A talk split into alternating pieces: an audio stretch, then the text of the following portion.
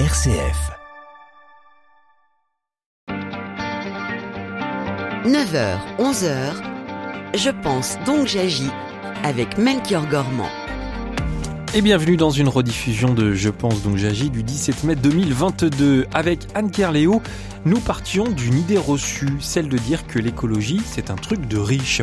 On va justement se demander ce matin euh, pourquoi l'écologie a autant de mal à trouver sa place chez les plus modestes de nos concitoyens, euh, que ce soit d'ailleurs dans les quartiers populaires ou en zone rurale, et comment faire pour que fin du monde et fin du mois ne s'opposent pas, et donc comment permettre à chacun et chacune de bien vivre tout en préservant notre avenir commun. Et vous entendrez dans la seconde partie de l'émission euh, que des associations agissent en France pour conjuguer justice sociale et urgence écologique. On prendra l'exemple du Secours catholique et de Magdala. Ce sera à 10h. C'est une rediffusion. Donc merci de ne pas appeler le standard. Bonne écoute. Bonjour Anne Kerléo. Bonjour Melchior, bonjour à toutes et à tous. Vous êtes la rédactrice en chef écologie RCF et donc euh, ce matin on se demande si l'écologie c'est une affaire de riches. Oui, on peut déjà répondre clairement non, hein, puisque les premières victimes de la crise écologique sont les plus pauvres, que ce soit en France euh, ou ailleurs. Un exemple, les habitants et habitantes des quartiers populaires sont davantage touchés par les grosses chaleurs, parce qu'en général euh, il y a peu de végétation dans leurs quartiers très bétonnés et que leurs logements sont souvent assez mal isolés. Les plus modestes sont aussi touchés par la précarité énergétique et cela, euh, ça vaut aussi dans le monde rural. Et on pourrait citer des tas d'autres exemples d'inégalités face aux conséquences de la crise écologique. Les moins riches de nos concitoyens sont donc clairement concernés par l'écologie. Alors, pourquoi entend-on souvent le contraire? Pourquoi cette fameuse opposition entre fin du monde et fin du mois, présentée comme indépassable et présentée aussi comme la raison d'une soi-disant impossibilité pour les habitants euh, des quartiers populaires ou, ou des zones peu aisées du monde rural à s'intéresser à l'écologie? De quoi témoigne le faible succès des dans ces zones lors des élections. Pourquoi les écologistes font-ils leur meilleur score dans les quartiers plutôt aisés? Comment le mot écologie résonne-t-il pour les personnes qui peuplent ces quartiers et ces lieux où vit une population aux ressources plutôt modestes? Pourquoi certaines d'entre elles perçoivent-elles l'écologie comme un concept bourgeois? Comment alors faire naître une écologie populaire. Voilà Melchior, euh, quelques questions pour alimenter notre réflexion pendant une heure. Et on va en discuter avec euh, nos trois invités qui euh, nous accompagnent dans cette première partie. Oui, alors elles sont deux pour l'instant ah. à être arrivées. Comme on se connaît pas bien et qu'elles viennent de s'installer, je sais même pas qui est là. Je pense que c'est Bastois Swamadoun qui est avec nous. Bonjour. Bonjour. Vous êtes euh, consultante en RSE, responsabilité sociale et environnementale des entreprises, et également euh, journaliste. Et puis vous vous définissez comme une militante pour l'écologie populaire, sociale, solidaire et décoloniale. Vous nous direz euh, qu'est-ce que vous voulez dire par ces mots-là. Vous vivez vous-même, je crois, en quartier populaire, mais vous connaissez aussi très bien une autre réalité qui est celle des départements d'outre-mer, puisque vous êtes originaire de Mayotte. C'est exactement ça. Alors, il va falloir que vous vous approchiez du micro pour qu'on vous entende bien. Je salue aussi euh, Fanny Hugues. Bonjour. Bonjour.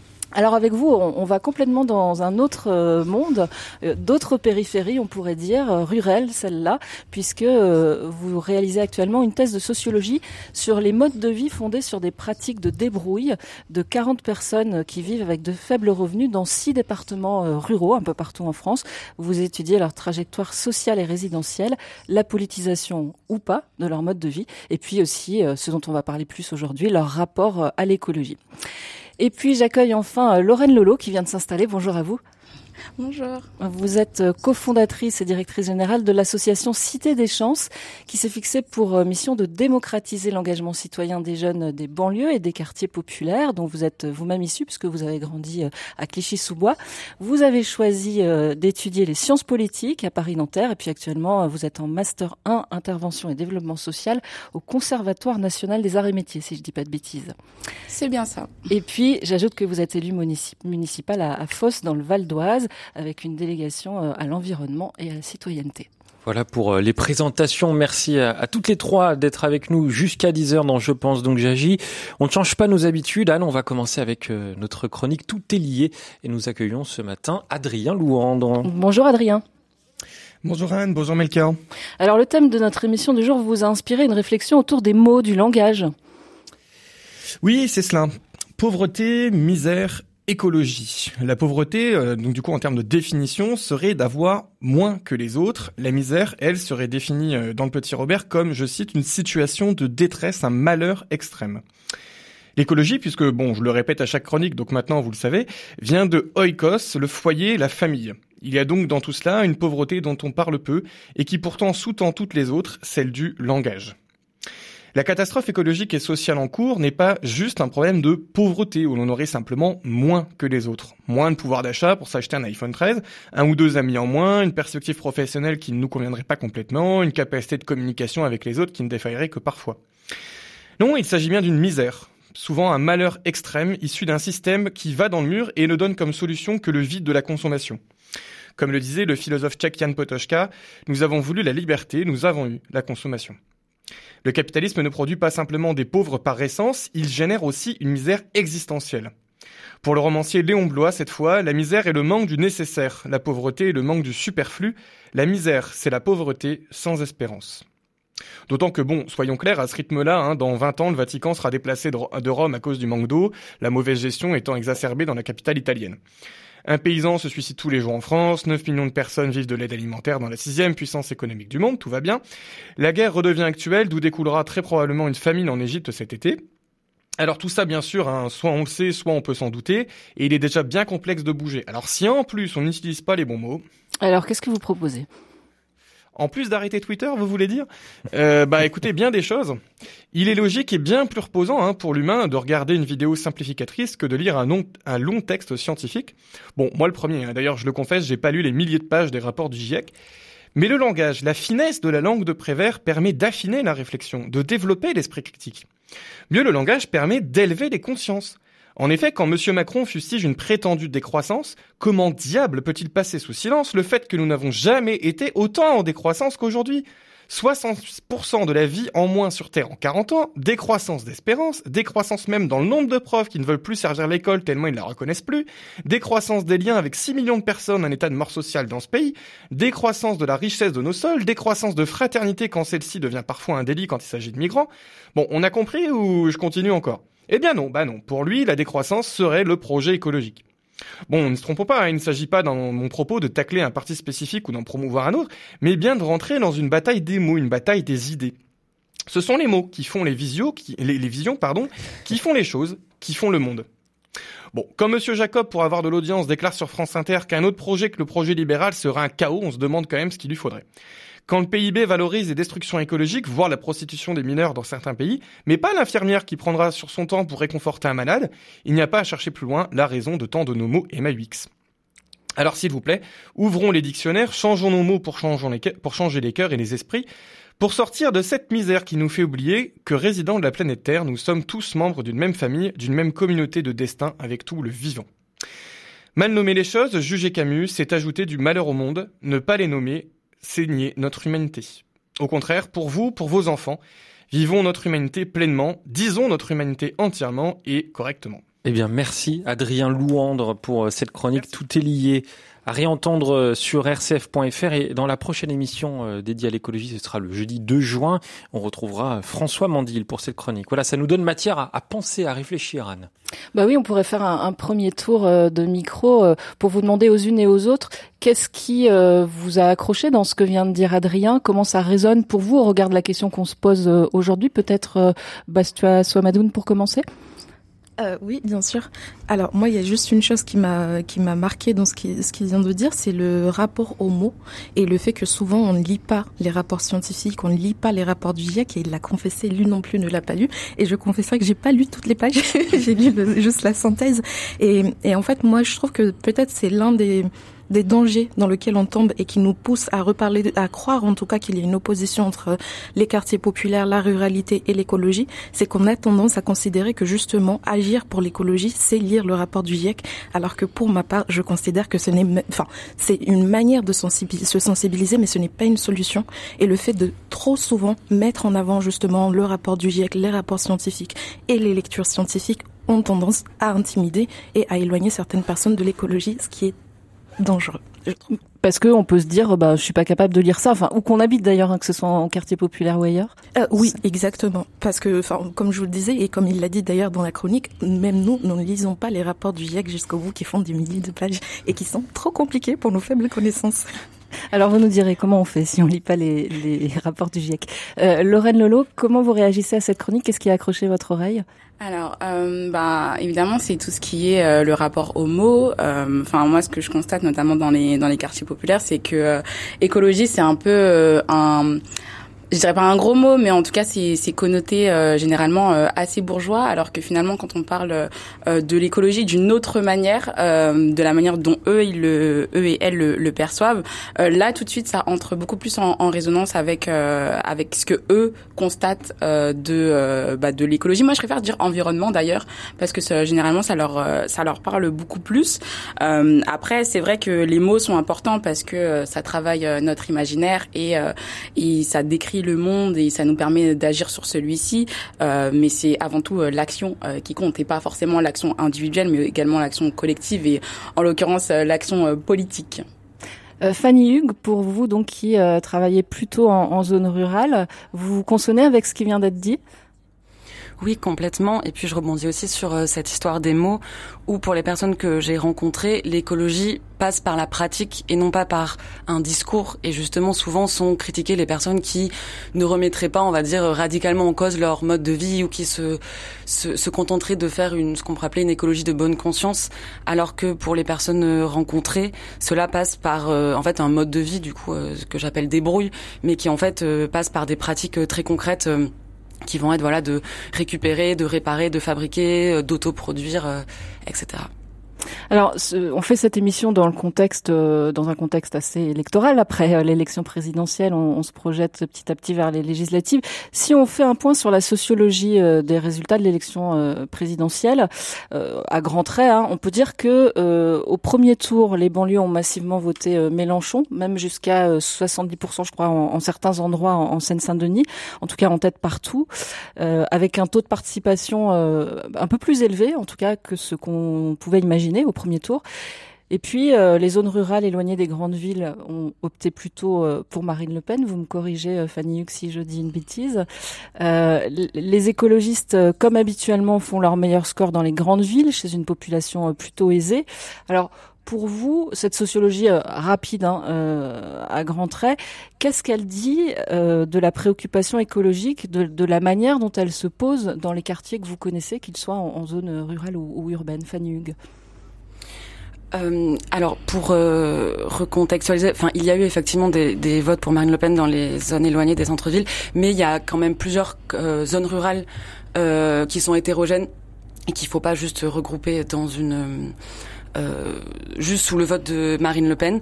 Mais par exemple, moi je, me, je suis allée en, en Moselle, c'est aussi une un endroit qui a été étudié par le sociologue Benoît Cocard et qui en fait euh, explique euh, lui et c'est quelque chose qui, qui rentre en résonance avec ma thèse pour les personnes qui ont voté pour Marine Le Pen, c'est que aujourd'hui se placer euh, du côté des gens bien, c'est aussi voter de droite, voire voter extrême droite. Et ça permet en fait de se aussi de se distinguer de personnes qu'on pourrait appeler assistés ou cassos quand on veut euh, voilà se distinguer de ces personnes là et assurer une certaine respectabilité.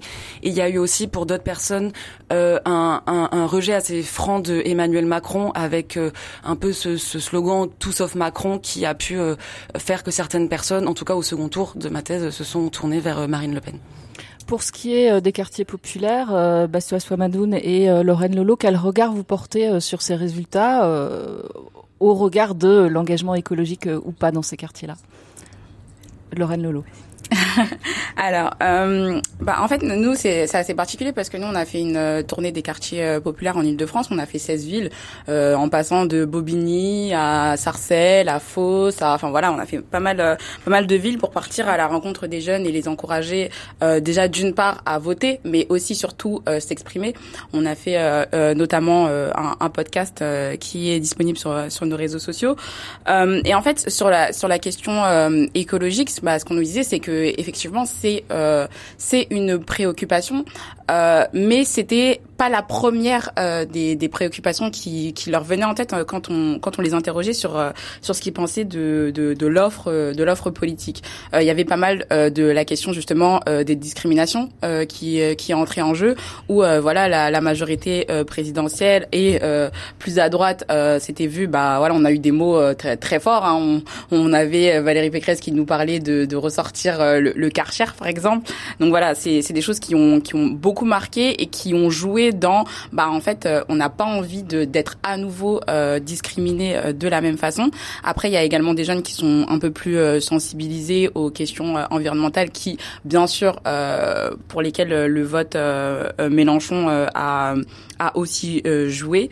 Euh, mais voilà, enfin nous, en tout cas, c'est ce qu'on a pu constater euh, sur le terrain. Peut-être juste d'un mot quand vous dites nous, c'est euh, votre association Cité des Chances? Oui, c'est ça, c'est les membres de, de, Cité des Chances avec une action qui s'appelle La Cité à voter. Et juste pour ceux qui connaîtraient pas encore Cité des Chances, en résumé, qu'est-ce que c'est? En résumé, c'est euh, une asso qui existe depuis quatre ans et euh, dont l'objectif est de vulgariser la politique aux jeunes de banlieue euh, et de leur donner envie de s'engager, de prendre confiance en leurs capacités et de porter leur propre voix pour, on espère, créer une nouvelle génération politisée et, pourquoi pas de nouveaux élus et nouvelles élus qui viendraient de, de quartiers populaires. Euh, Bastua Swamadoun, sur la même question, votre regard sur les résultats de cette élection euh, dans les quartiers? Oui, alors moi j'ai en fait euh, deux réflexions. Enfin déjà je parlerai de deux territoires que je connais qui sont les quartiers populaires et les Drômes, mais j'ai juste deux réflexions. D'une part pour rebondir à ce que vient de dire euh, Lorraine, c'est que oui, on peut avoir comme première réflexion, et eh ben l'écologie ça ne me concerne pas, mais comme on l'a rappelé un petit peu dans notre première intervention, ce n'est pas l'écologie qui ne concerne pas ou n'intéresse pas, c'est la manière dont est raconter l'écologie et l'approche qui est présentée de l'écologie. Et donc pour moi, ça dit plus des choses des partis eux-mêmes que des, des, des, personnes des quartiers populaires ou des drômes. Parce que je considère en tout cas que, ces résultats sociologiques disent à qui s'adressent ces partis.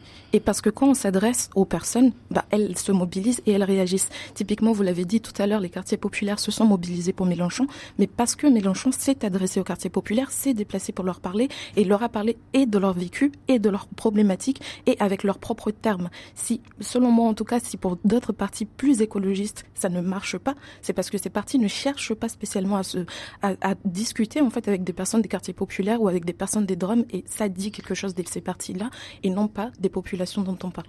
Pourquoi ils ne le cherchent pas justement? Quelle est votre analyse là-dessus? Mon analyse, c'est exactement ce que vous avez dit tout à l'heure, c'est qu'on a tendance à considérer que l'écologie, c'est lié à une population plus bourgeoise ou plus aisée, et donc ils se diront forcément, bah, pour que ça soit compris, un peu comme ce qu'on a dit aussi en début d'émission, il faut avoir lu le rapport du GIEC. Est-ce que la personne qui est au fond de sa campagne ou qui est au fond des quartiers populaires va lire le rapport du GIEC? Pas forcément. Nous-mêmes, on va pas lire le rapport du GIEC, mais parce que l'écologie, c'est un peu aussi un révélateur de nos propres préjugés, la personne se dira, bah, une personne qui a fait un bac plus 5, il y a plus de chances qu'elle aille lire le rapport du GIEC donc, si je veux une personne qui comprend mon langage, il faut que j'aille vers ces, ces types de personnes-là. Et c'est, selon moi en tout cas, ces partis eux-mêmes qui s'enferment dans leurs propres préjugés. Lorraine Lolo? Oui, bah moi je suis totalement euh, d'accord avec ça. Pour moi, il y a une il y a une volonté politique ou non de s'adresser à tel euh, ou tel électorat, mais euh, je j'ajouterais aussi le, le bah, tout ce qui concerne la représentation en fait. C'est euh, le fait aussi d'avoir euh, des des personnes en fait qui nous ressemblent pas, qui ne vivent pas dans nos quartiers, etc. Enfin dans enfin moi dans les dans les quartiers populaires, je vois très peu de groupes locaux euh, écolos, etc. et en fait, bah finalement, bah ça se ressent aussi dans euh, dans les voix. Euh, et je trouve que euh, le fait d'avoir des personnes qui nous ressemblent, qui parlent un langage qu'on connaît, qui vivent nos réalités, du coup qui qui, bah, qui savent nous parler parce qu'ils savent ce qu'on vit, bah du coup ça ça joue énormément. Et, et ça, je trouve que bah les les partis, enfin notamment Europe Écologie Les Verts, enfin tout le pôle écolo comme qu'on appelle ça, bah devrait en tout cas essayer de de bah, de s'adresser plus à ces partis-là et faire émerger en fait euh, des figures euh, qui euh, qui bah, qui viennent de ces quartiers tout simplement. Et je constate en tout cas que c'est un effort qui est fait. Mais quand je vois notamment les candidatures de la NUP ou la Nupes, la nouvelle écologie, la on, sait, toujours pas comment populaire écologique et sociale, et ben en fait j'ai l'impression que cet effort en tout cas n'est pas encore assez suffisant. Et vous, vous êtes là pour dire on est là, quoi. Exactement, on est là et en fait, euh, on a plein de choses à dire, plein de choses à faire, plein de choses à porter, euh, y compris euh, à l'Assemblée nationale. Et, et enfin, je dirais pas on attend parce qu'en fait, dans tous les cas, même si on nous attend pas, on arrive. Fanny Hugues. Euh, oui, ben, je rebondis sur ce qui est dit, c'est que pour certaines personnes que j'ai rencontrées, effectivement, euh, euh, Europe Écologie Les Verts est considéré comme un parti assez élitiste et surtout déconnecté de la réalité rurale et lié à des politiques publiques qui seraient imposées en ruralité, notamment souvent des grands projets inutiles, enfin ce qui est appelé comme ça. et, plus généralement, euh, l'écologie aussi telle qu'elle est perçue et euh, plus, globalement, euh, en fait, elle est définie par notamment les membres des classes populaires, qui sont souvent les personnes qui sont dans les décideurs publics sur fond de croissance verte, d'innovation technologique, etc., qui qui qui serait à même en fait de faire euh, évoluer euh, euh, le monde de la bonne manière, mais en fait sont invisibilisés à côté d'autres pratiques qui en fait sont deviennent même des modes de vie, comme je disais, comme le fait voilà de récupérer, de, de fabriquer des objets à partir d'anciens, de réparer, etc. Et, et en fait les les classes populaires ne sont pas fermées à certaines injonctions qu'on dirait éco-citoyennes, mais elles ne cherchent pas à, se distinguer en fait, mmh. comme ça pourrait être le, le, cas de classes supérieures à travers euh, ces, ces actes-là et, et elles ne passent aussi pas que par euh, ça, on va dire, pour faire de l'écologie euh, et pour adopter en fait des gestes écologistes, écologiques, qui ne sont pas reconnus comme tels par elles-mêmes, mais pas non plus par euh, la population plus globale et notamment euh, les classes supérieures. Ce que vous êtes en train de nous dire aussi à travers ça, c'est qu'en en fait il y a une histoire de d'incapacité peut-être d'une partie de la population à reconnaître ce qui se vit déjà en termes d'écologie chez les personnes que vous rencontrez. Oui, effectivement, et on va dire qu'une partie de mon travail est de, est de chercher à visibiliser en fait mm. euh, ces modes de vie-là, et euh, tout en prenant euh, le point de vue et le parti des gens, enfin en essayant de comprendre elles et eux comment est-ce que elles appréhendent les questions environnementales. On continue, toujours avec nos trois invités, Bastua Swamadoun, Lorraine Lolo et Fanny Hugues, à répondre à cette idée reçue, à dire que l'écologie c'est un truc de riche. On continue. Et on va accueillir, je crois, un, un ah oui, alors non, oui, c'est un message. c'est pas un auditeur, mais c'est, enfin si, c'est un auditeur, Jean-Jacques, qui nous a envoyé un message. L'écologie, c'est un truc de riche. Pour lui, c'est une conviction en ce sens que ce sont eux qui polluent le plus, beaucoup plus que les pauvres, par leur manière de consommer, leurs déplacements, voyages touristiques en contrées lointaines, leurs grosses voitures énergivores et leur piscine consommatrice d'eau, qui est de plus en plus rare, et la pratique d'un sport comme le golf, au gazon éternellement vert. Je trouve ça intéressant ce, ce témoignage de, de, de, de Jean-Jacques. Qu'est-ce que vous en pensez, vous, euh, euh, Fanny Hugues? Euh, ben je, je, je suis d'accord. Enfin, euh, effectivement, euh, c'est des euh, les, les pratiques que, que j'étudie sont euh, économes à la fois euh, financièrement, mais du coup aussi en termes écologiques parce qu'elles vont se fonder sur peu de sur peu de ressources naturelles et énergétiques, par exemple.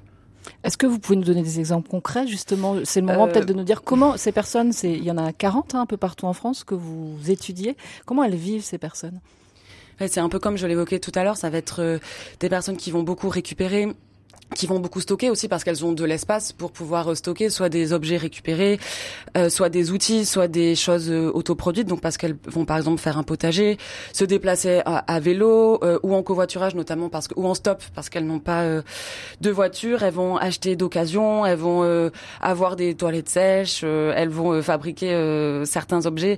là, je, je, dis des pratiques assez globales, mais tout le monde, enfin toutes les pratiques ne sont pas partagées par tout le monde, mais voilà un, panorama déjà. Et en vivant de cette manière-là, euh, est-ce que ces personnes-là, enfin, est-ce que pour elles c'est une démarche qui se veut écologique ou est-ce que c'est pas de cet ordre-là en fait? C'est juste qu'elles vivent comme ça et qu'il se trouve que c'est vertueux écologiquement parlant? Exactement. Euh, quand euh, j'ai demandé aux personnes si elles se disaient écolo, ce qu'elles pensaient de l'écologie, ça tombait souvent comme un cheveu sur la soupe il y avait un, silence qui était euh, marqué après et avec des personnes qui me disaient, qui me disaient mais non, pas du tout, euh, etc. Les, les termes qui vont plutôt être retrouvés, ça va être le fait d'éviter de gaspiller, de, de donner une seconde vie.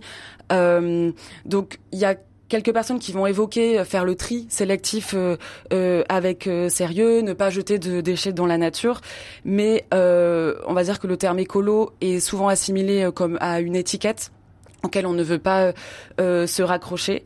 Euh, mais cela n'empêche pas, voilà, que les que les personnes en fait euh, euh ont des pratiques euh, économes euh, et souvent quand aussi elles évoquent des les les enjeux environnementaux, c'est la la proximité en fait des dégradations environnementales qui va être mentionnée et, et des et des pollutions qu'on va pouvoir qu'elles vont pouvoir observer ou vivre comme la pollution des voitures autour d'elles, les pesticides dans le champ à côté, l'usine qui les a potentiellement blessés ou qui a rendu des proches malades.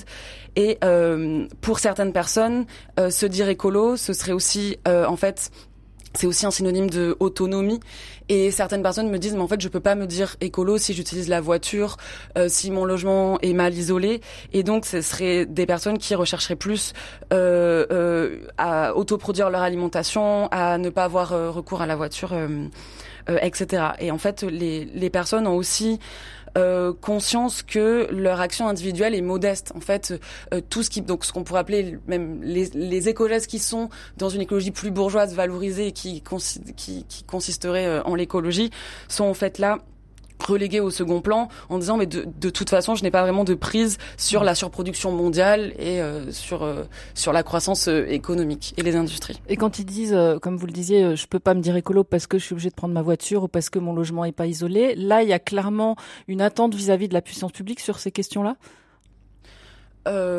c'est possible, oui. C'est possible, mais euh, mais souvent enfin il y a aussi certaines personnes qui vont, euh, euh, par exemple l'isolation à un euro qui qui a qui a, qui a été du coup c'est le fait qu'on puisse isoler sa maison pour un euro, donc ça c'est les pouvoirs publics qui ont mis ça en place. Il y a la question de avec quel matériau est-ce qu'on fait ça en fait et comment est-ce que les gens qui le font sont sont payés et notamment cette question des matériaux avec les personnes qui disent que ce, ce, si, si c'est pour le faire avec des des matériaux qui ne sont pas écologiques, à quoi bon quoi? Bon, à vous écouter, on entend que le degré de conscience écologique, il est quand même bien là, même s'il s'exprime pas de la manière euh, classique dont on l'entend peut-être d'habitude. Euh, dans un instant, on va continuer d'évoquer euh, une chose qu'on évoquait en début d'émission, les raisons pour lesquelles, de fait, les personnes qui vivent dans ces zones-là, que ce soit les quartiers populaires ou en zone rurale, vous l'évoquiez déjà à l'instant, Fanny, sont écolos parce qu'elles ont un mode de vie qui est moins polluant et puis elles sont aussi les premières à subir le changement. Et la suite de cette rediffusion du 17 mai 2022. C'est dans un instant. À tout de suite.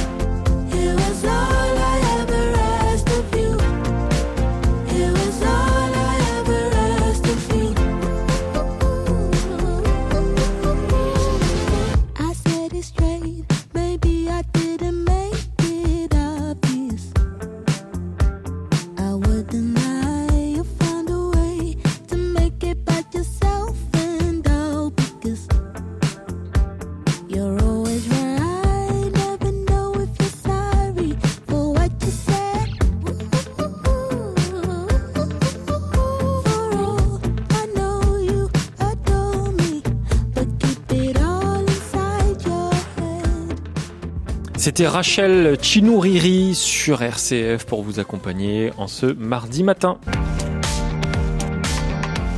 Vous écoutez une rediffusion.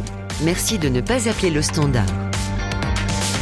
Et on se demande ce matin pourquoi l'écologie a autant de, de, mal à trouver sa place chez les, les, plus modestes de nos concitoyens, que ce soit dans, dans les quartiers populaires ou, ou, même en zone rurale. On en discute avec trois invités qui nous accompagnent. Bastua Swamadoun, vous êtes consultante en, en, RSE, également journaliste. Lorraine Lolo, vous êtes la cofondatrice et directrice générale de l'association Cité des Chances.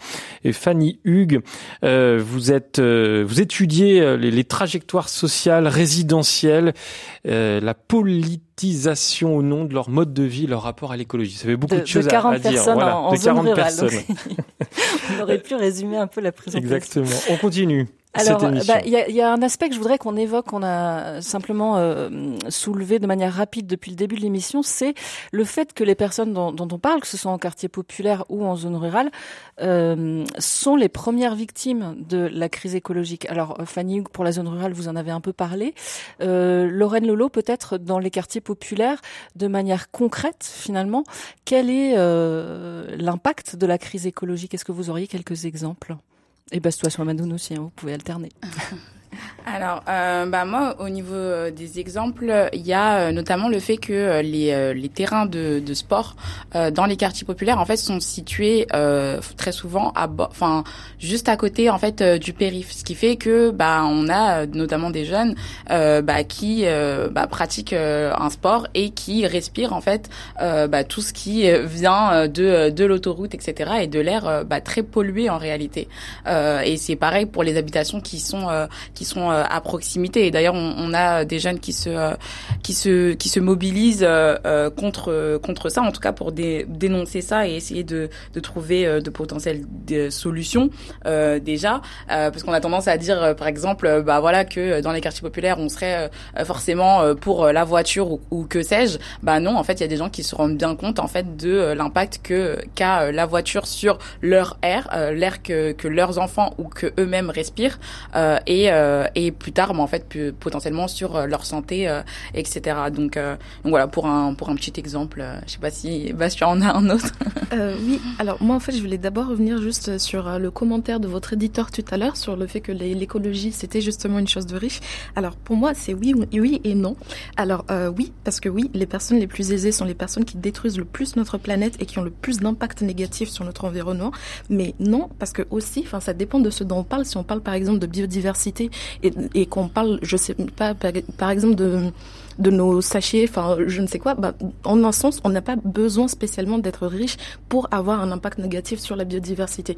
Donc d'une manière ou d'une autre, on contribue par nos modes de fonctionnement, par nos modes de production et par nos modes de consommation à détruire notre planète collectivement, mais certaines personnes y contribuent beaucoup plus que d'autres. Et donc, enfin, moi, je tiens quand même aussi, enfin, je pense qu'il faut pointer du doigt les vrais responsables, mais il ne faut pas non plus nous-mêmes nous déresponsabiliser de nos actions et de l'impact de nos actions, aussi petites soient-elles, parce que c'est nécessaire d'en prendre conscience. Peut-être que ça dit, peut-être que ça dit aussi que quelque part on est tous dans le même bateau, qu'il y a une dimension collective et cette dimension-là, elle peut peut-être être aidante pour prendre en charge euh, ces questions-là? Exactement, exactement. Et ça rebondit aussi justement à votre, à votre question sur les conséquences pour les personnes euh, des quartiers populaires, les personnes les plus vulnérables ou les personnes des Drômes. Euh, alors oui, je vais prendre du coup quelques exemples, notamment par exemple pour les Drômes, l'exemple de Mayotte, d'où je viens, je viens de Mayotte, ou l'exemple de lac Guadeloupe. Euh, et ce qu'on, enfin, ce que je remarque, c'est que généralement on a une jonction des deux. Les personnes les plus vulnérables sont celles qui ont le plus besoin aussi de la solidarité collective. Et de manière générale, pour répondre à la crise environnementale, on a besoin de cette solidarité pour continuer à fonctionner.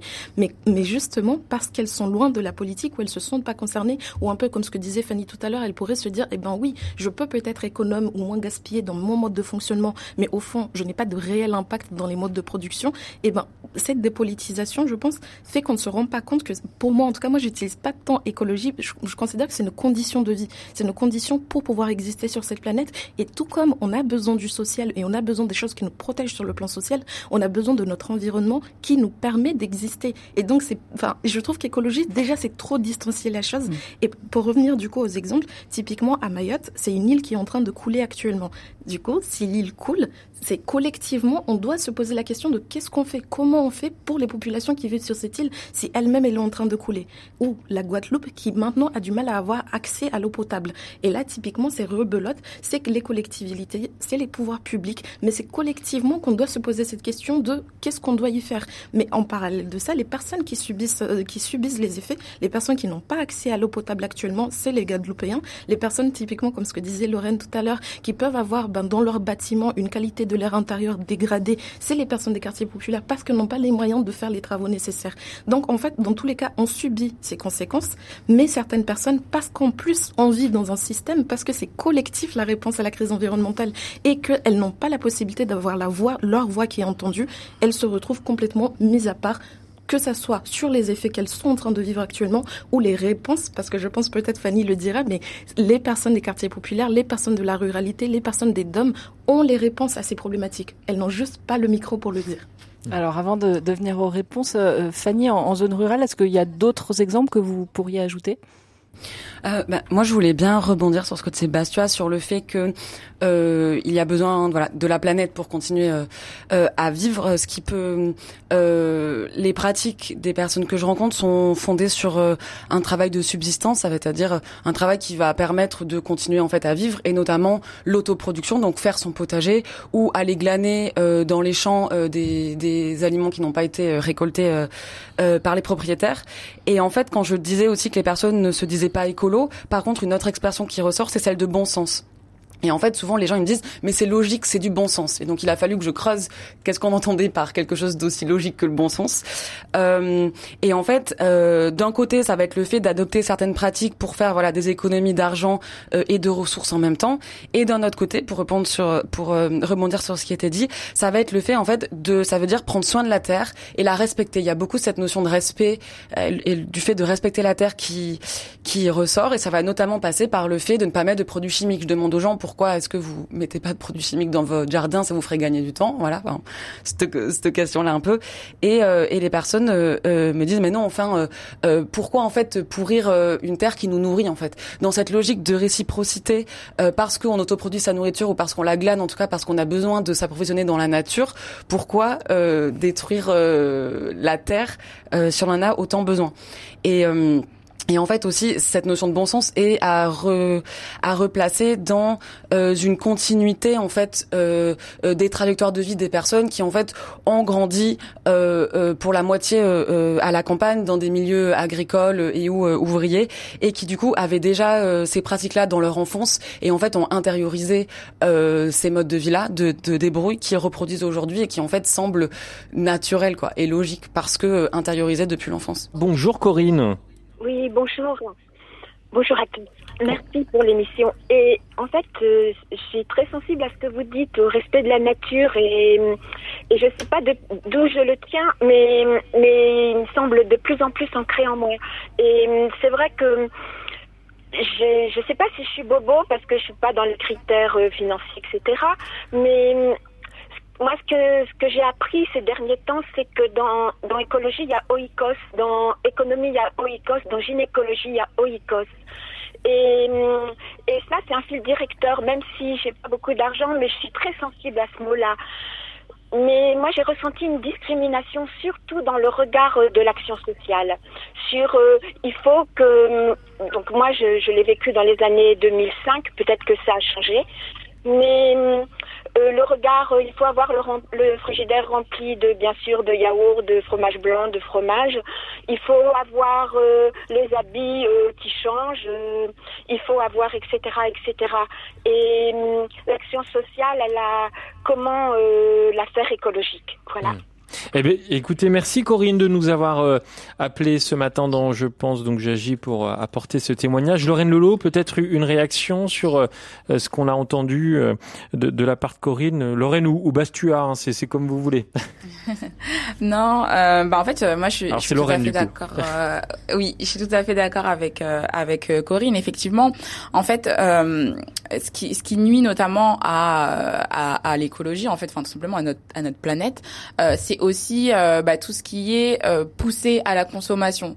Donc en fait, euh, je trouve que les, les classes dominantes, voire parfois même les classes dirigeantes, parce que on est encore dans ce système où la croissance est un idéal, etc., et qui peut être totalement décorrélé ou nocif pour pour la planète, on nous pousse à consommer, à consommer neuf, notamment à consommer plus, à vouloir acheter plus, etc.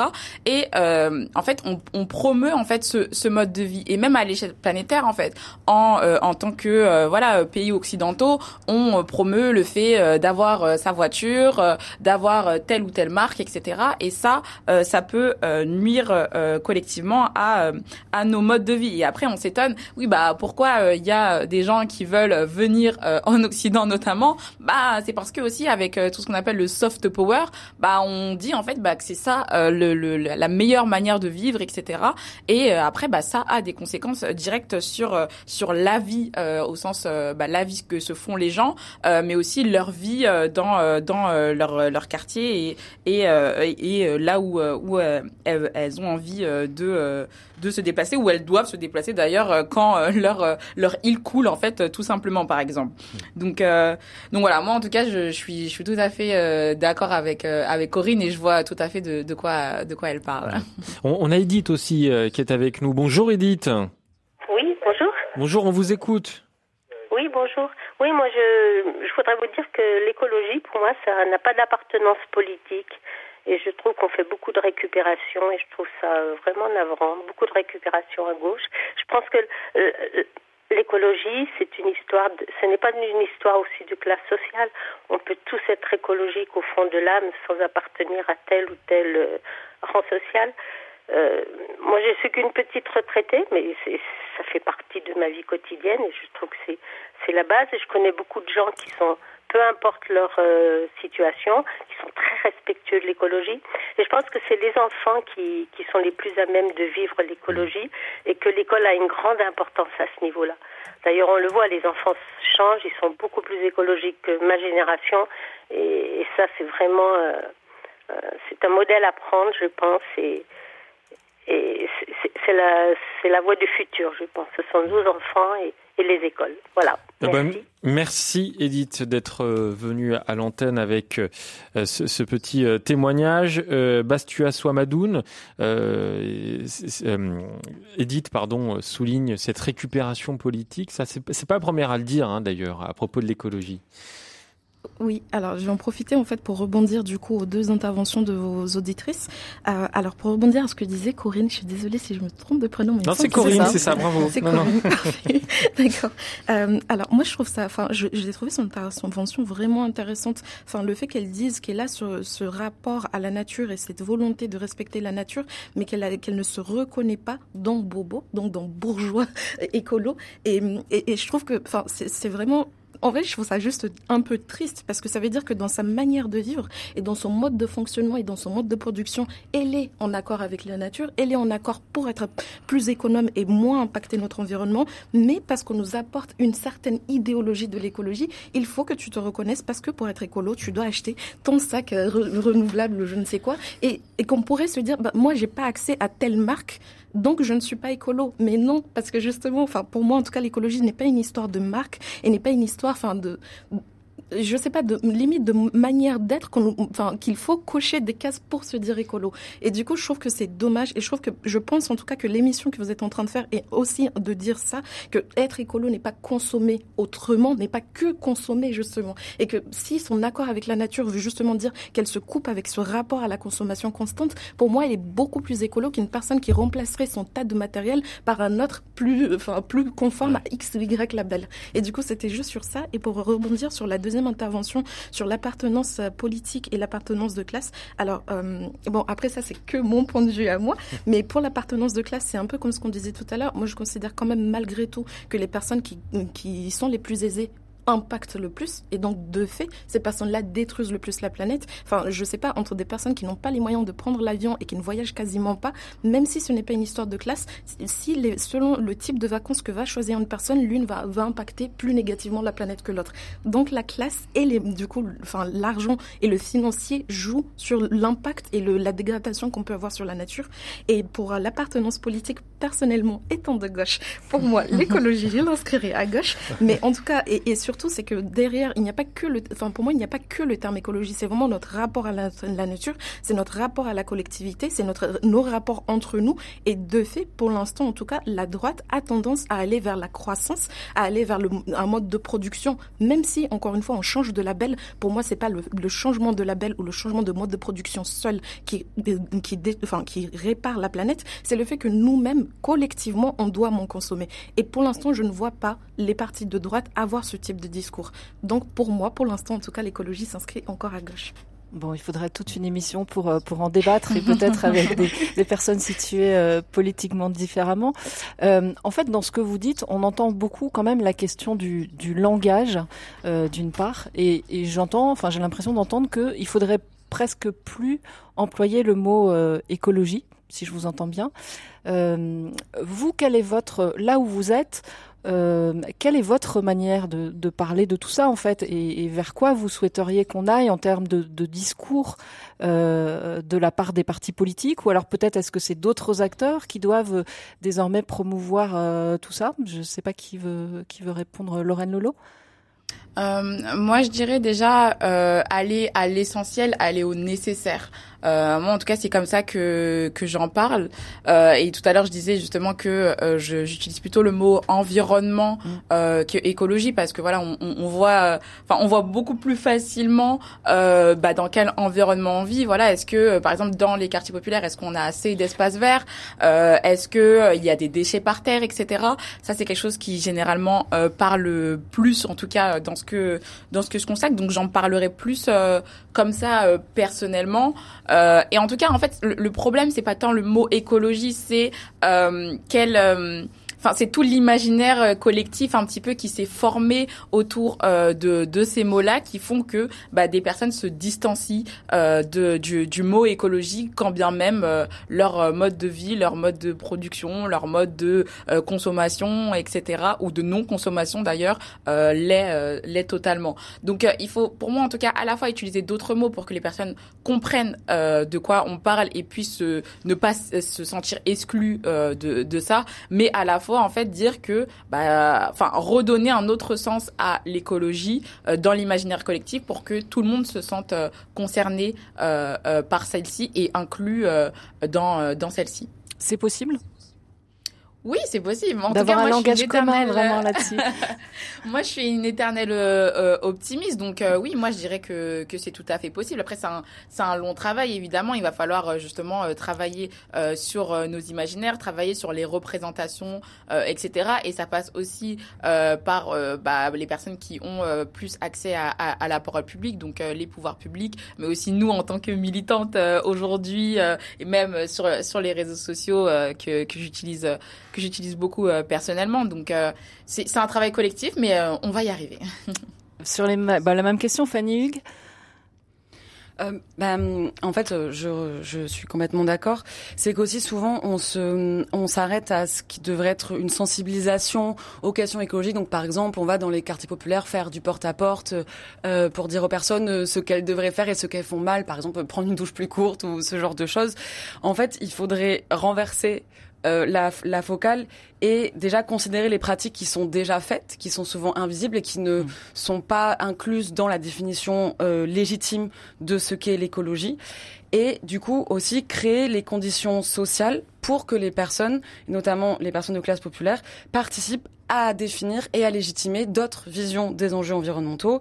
Euh, que, quand je parle de conditions sociales, c'est comment est-ce qu'on va euh, promouvoir, par exemple, un événement si on veut que les personnes viennent, avec quels mots est-ce qu'on va parler, avec quel visuel est-ce qu'on va parler, euh, quelles pratiques vont être mises en avant, et si en fait ce sont encore seulement euh, les éco-gestes et certaines petites pratiques isolées, ou par exemple voilà le fait euh, d'acheter tel ou tel produit, ça ne va pas marcher puisque ce n'est pas la vision que les personnes ont des enjeux environnementaux et qu'en plus c'est sans, sans, doute celle qui est la moins euh, pertinente aussi. Pastua Madoun oui, alors moi je suis entièrement d'accord avec ce que vient de dire Fanny et ce que dit Lorraine tout à l'heure. Euh, moi j'utilise plus l'idée de conditions de vie et conditions d'existence parce que j'ai l'impression que ça enlève un peu et l'imaginaire et ça montre en fait la, bah, l'essentiel. C'est vraiment nos conditions de vie et d'existence sur cette planète.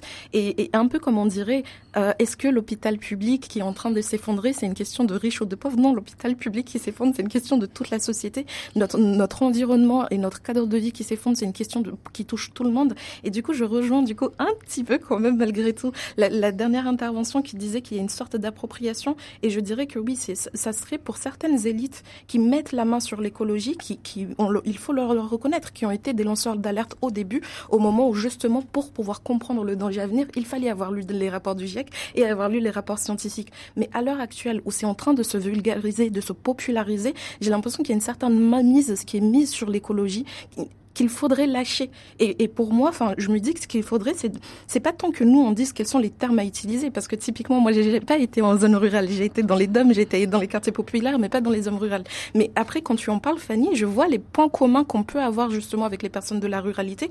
Et, et pour moi, c'est juste leur donner les micros, parce que ces personnes ont déjà des manières de vivre qui sont en accord avec l'écologie, ont leurs propres termes, ont leur propre réalité, et il faut juste qu'on les partage collectivement et qu'on co pardon, construise la solution. Parce qu'il y a quand même, selon moi en tout cas, une chose à retenir, c'est que personne actuellement n'a la réponse parfaite et idéale à la crise environnementale. Et soit collectivement, on en discute, on prend les réalités de tout le monde, on prend les impacts à différents degrés pour chaque personne et ensemble on agit, soit parce que des personnes voudront de manière élitiste être la référence de, l'écologie, etc. Mais c'est reproduire exactement les mêmes modes de fonctionnement qui nous ont menés à l'impasse actuelle. Hmm. Et pour moi, enfin, l'enjeu, en plus de fait de changer la manière de vivre de 7 milliards de personnes, c'est aussi changer nos rapports à la domination parce que ce rapport aux mots et ce rapport au langage, ce rapport aux marques et à la manière de consommer, c'est le rapport à la domination qu'on veut reproduire dans l'écologie et ce n'est pas possible.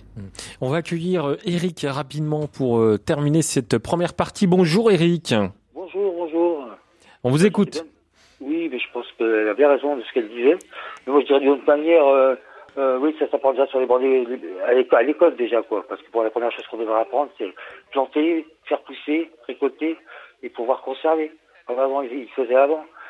Vous voyez, euh, c'est un rapport à la nature directement euh, à l'école. Hmm. Donc l'éducation, ça passe par l'éducation. Hein. C'est ce qu'on entend dans, dans votre témoignage. Eric, je pense que vous confirmez toutes les trois, peut-être Fanny? Euh, oui, oui, ben, c'est ce que je disais aussi, voilà, que les, les pratiques des personnes que j'ai observées euh, euh, s'inscrivent dans une continuité euh, euh avec l'enfance. Euh, donc voilà, qui avec des savoir-faire aussi qui ont été appris et intériorisés. Donc voilà, de savoir cuisiner, fabriquer, produire, etc. il n'empêche que pour rebondir aussi sur ce que Bastua disait sur les rapports de domination, il faut aussi se questionner sur qui fait chaque tâche et et comment est réparti le travail, et notamment au sein euh, d'un couple euh, hétérosexuel. Donc, c'est la question, voilà, pour être aussi là, enfin, s'il faut, parce que l'écologie, je crois, est une question aussi de rapport de pouvoir. Euh, bah, de manière intersectionnelle, c'est-à-dire entrecroisée. Euh, et du coup, on pourrait aussi, voilà, là, ce serait une ouverture, mais se demander euh, comment dépasser les rapports de genre aussi au sein de l'écologie. Bon, vous ouvrez, euh, enfin, depuis une heure, on ouvre des tas de questions. On a envie de faire 15 émissions avec vous. C'est toujours bah, frustrant. Ça, ça nous donne des idées, au Ça nous donne des idées, puis on est sûr qu'on va les réinviter. Moi, j'aimerais bien aussi, j'aurais bien aimé aussi qu'on puisse creuser le euh, pourquoi de votre engagement, parce qu'on sent que derrière, il y a des parcours. Euh, par exemple, Bastua et, et Lorraine qui avaient grandi dans les quartiers populaires. Qu'est-ce qui vous a donné l'envie de, de, vous engager en politique, en écologie? Enfin, c'est peut-être quelque chose qu'on pourra faire dans de futures émissions avec vous, parce que voilà, ces parcours-là sont inspirants aussi pour que d'autres puissent euh, se mettre euh, en marche.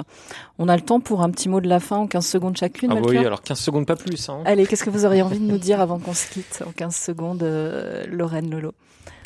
Alors, 15 secondes, c'est dur. bah, 10 alors. bah, en tout cas, moi, ce que j'aurais envie de dire, c'est que il y a de l'espoir. Euh, c'est que chaque jour compte par contre euh, et qu'il va falloir euh, se bouger et prendre conscience de, de l'urgence.